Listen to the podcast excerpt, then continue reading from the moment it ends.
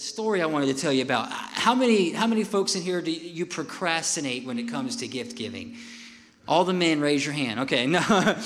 I am terrible with that. Uh, you know, I, many, many Christmas Eves I've been scavenging through Dillard's or wherever, the mall, or whatever local business is open that's selling stuff, Craigslist, you know, whatever I can find to, to get a last minute gift because I tend to wait um, until the very last minute. And so this year, it was kind of set up for me a little differently. And uh, the first Sunday in December, every Sunday in December, but the first Sunday in December, we uh, had a fundraiser for Haiti. And so each Sunday we had a little fundraiser out in the courtyard, and um, you could buy something to support Milk and Honey. And uh, but the first one was for Haiti, and so there's a family in our church that um, uh, lived in Haiti for for several years and served in Haiti, and so they had these really cool gifts that you could buy, like purses and jewelry. Maybe some of you got some of the gifts. And, uh, and, and, so after service was over, uh, Caitlin, my, my wife, her, her mom came in and told me, hey, there's a, a really pretty purse out there that Caitlin really likes.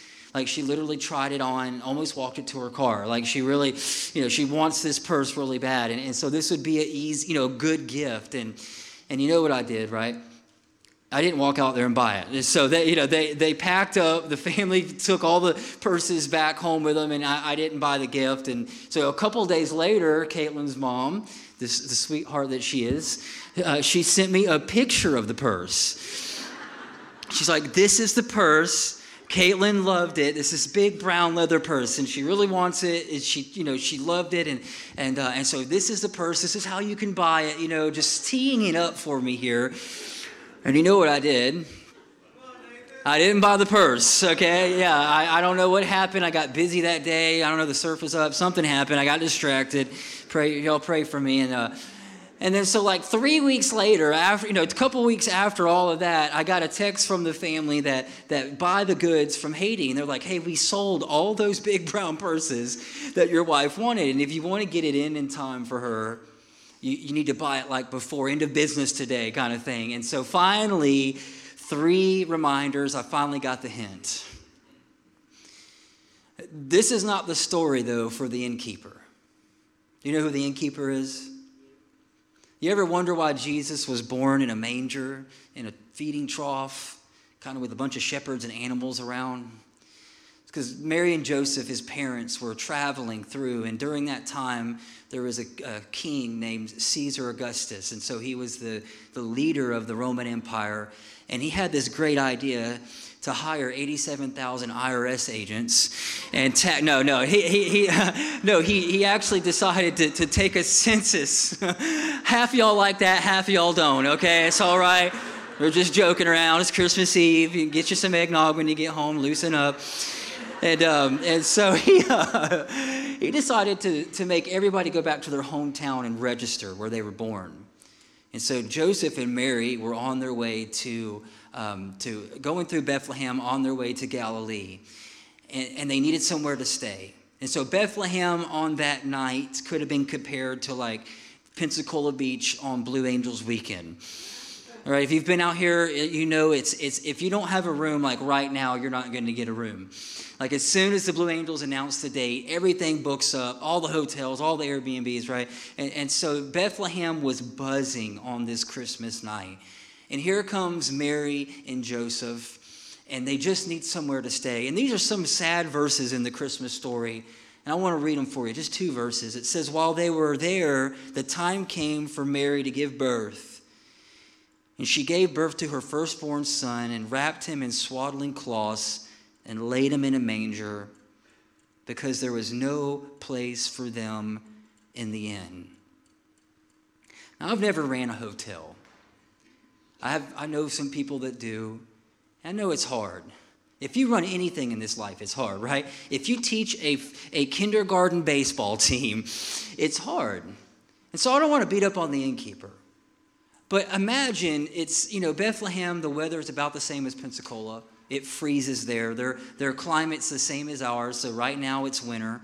You know, December 25th would have been cold. It could have been as cold as it was the last couple of nights.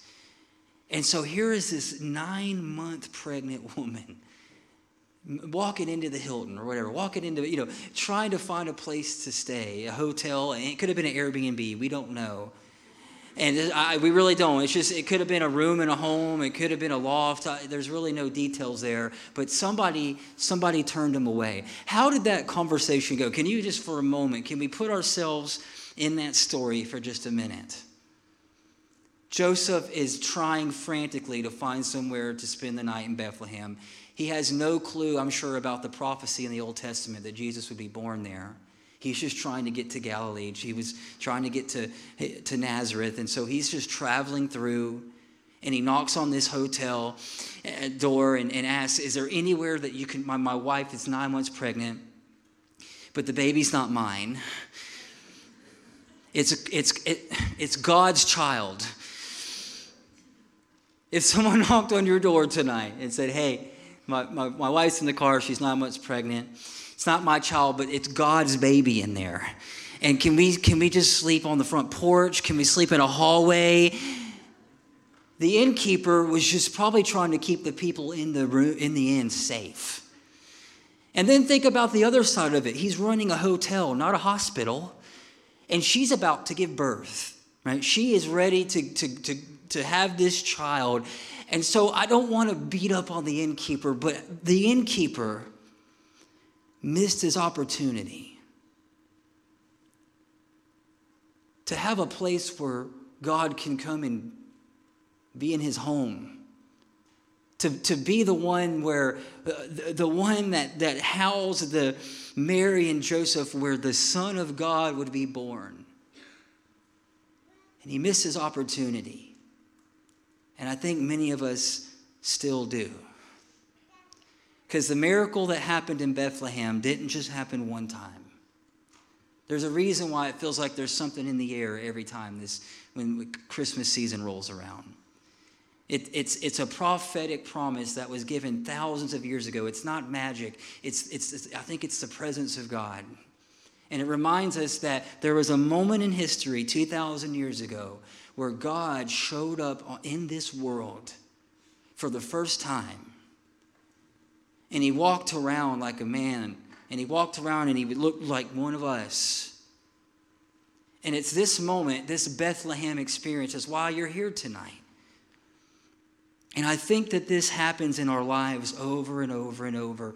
And, and what I want to encourage you with is it, it, it's not the big, you know, we think God's going to write it on the wall or like he's going to paint it in the sky and clouds when he speaks to us or there's going to be this loud trumpet and announcement. But look at the way he showed up in Bethlehem unannounced, unnoticed. And more than likely, the innkeeper, if we could talk to him tonight, he probably thought Joseph was a lunatic.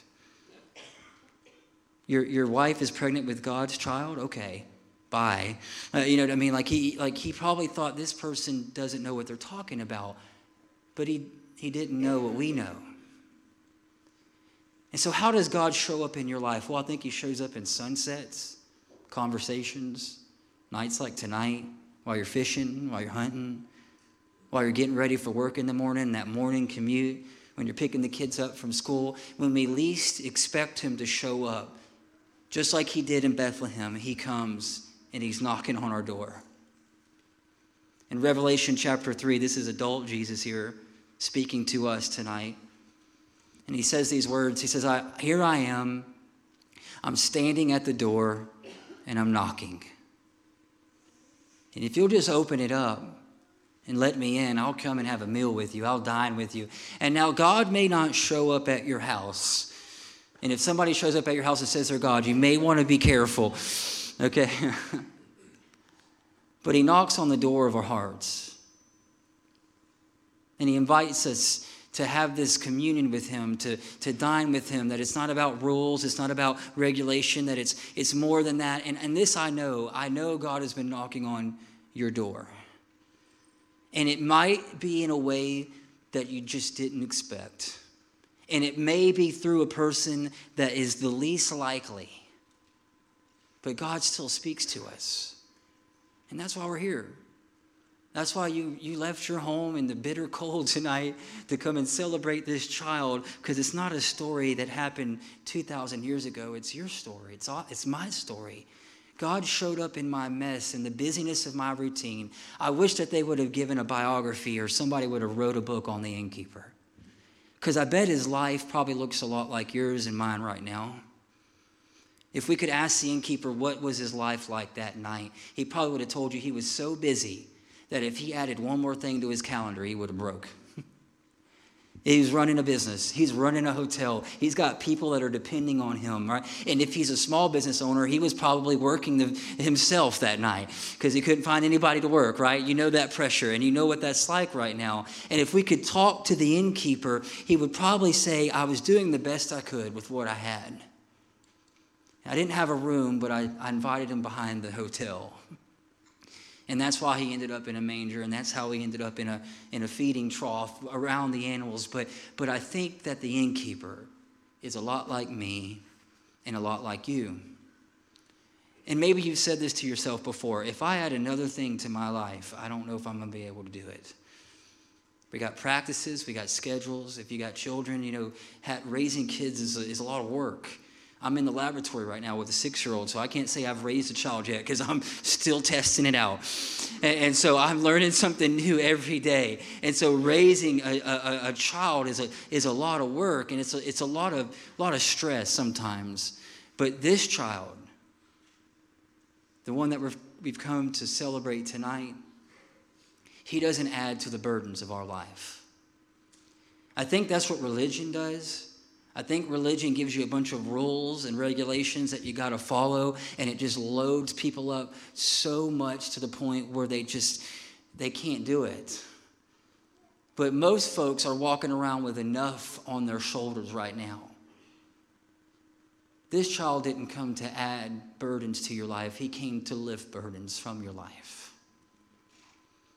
And if the innkeeper would have known that, if we could talk to him tonight, if he would have known that this child wasn't coming with, with more responsibility, that if he would have just let him in, he wasn't there to add more work to his life, he was there to bring purpose to his life. He was there to bring hope and healing to his life. He was there to do something for that innkeeper that that innkeeper could have never done for himself. And I want to share this last verse with you because I think it, it gives us the promise of what this child will do for us if we let him in.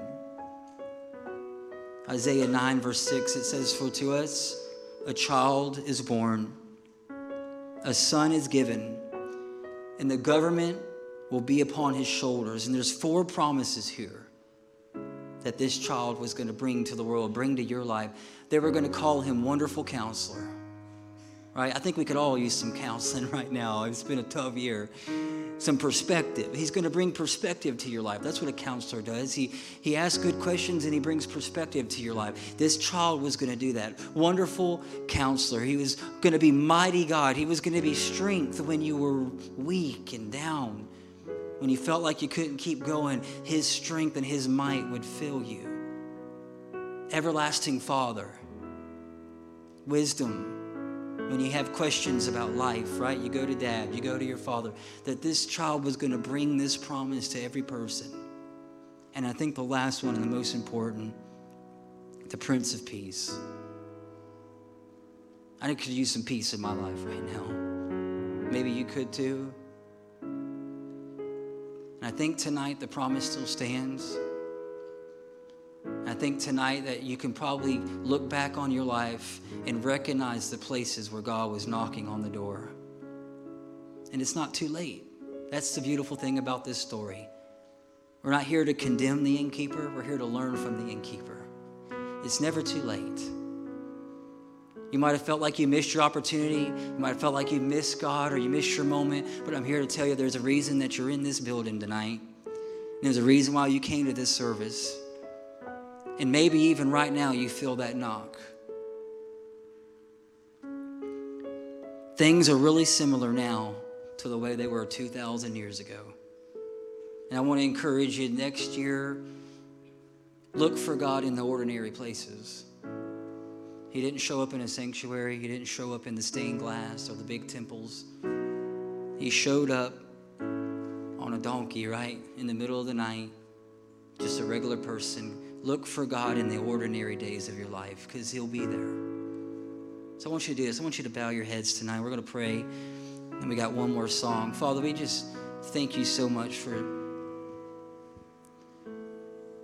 your promise to us that we celebrate during this Christmas season, that we're never alone, that you came to earth 2,000 years ago in a manger in Bethlehem, but you're still showing up in our lives. It's more than just a story. It's more than just something that happened in history, but it's something that's happening in each one of our lives every single day. You're showing up. You're knocking on the door of our hearts, speaking to us. And so, Lord, I, I pray that you'd help us to be sensitive. Help us to learn from the innkeeper that we don't miss our opportunities when you're speaking to us. Help us, Lord, to look for you in the ordinary things, the sunsets and the sunrises in conversations with family and friends. It's that it's there where we'll find you. And so, Lord, give us eyes to see. Help us to recognize God in our everyday, ordinary lives, because that's the way you showed up in Bethlehem, and that's the way you're going to show up in my life and in my friend's life tonight. So, Lord, we're thankful and we're grateful. We give you all the praise in Jesus' name. And everybody said, Amen.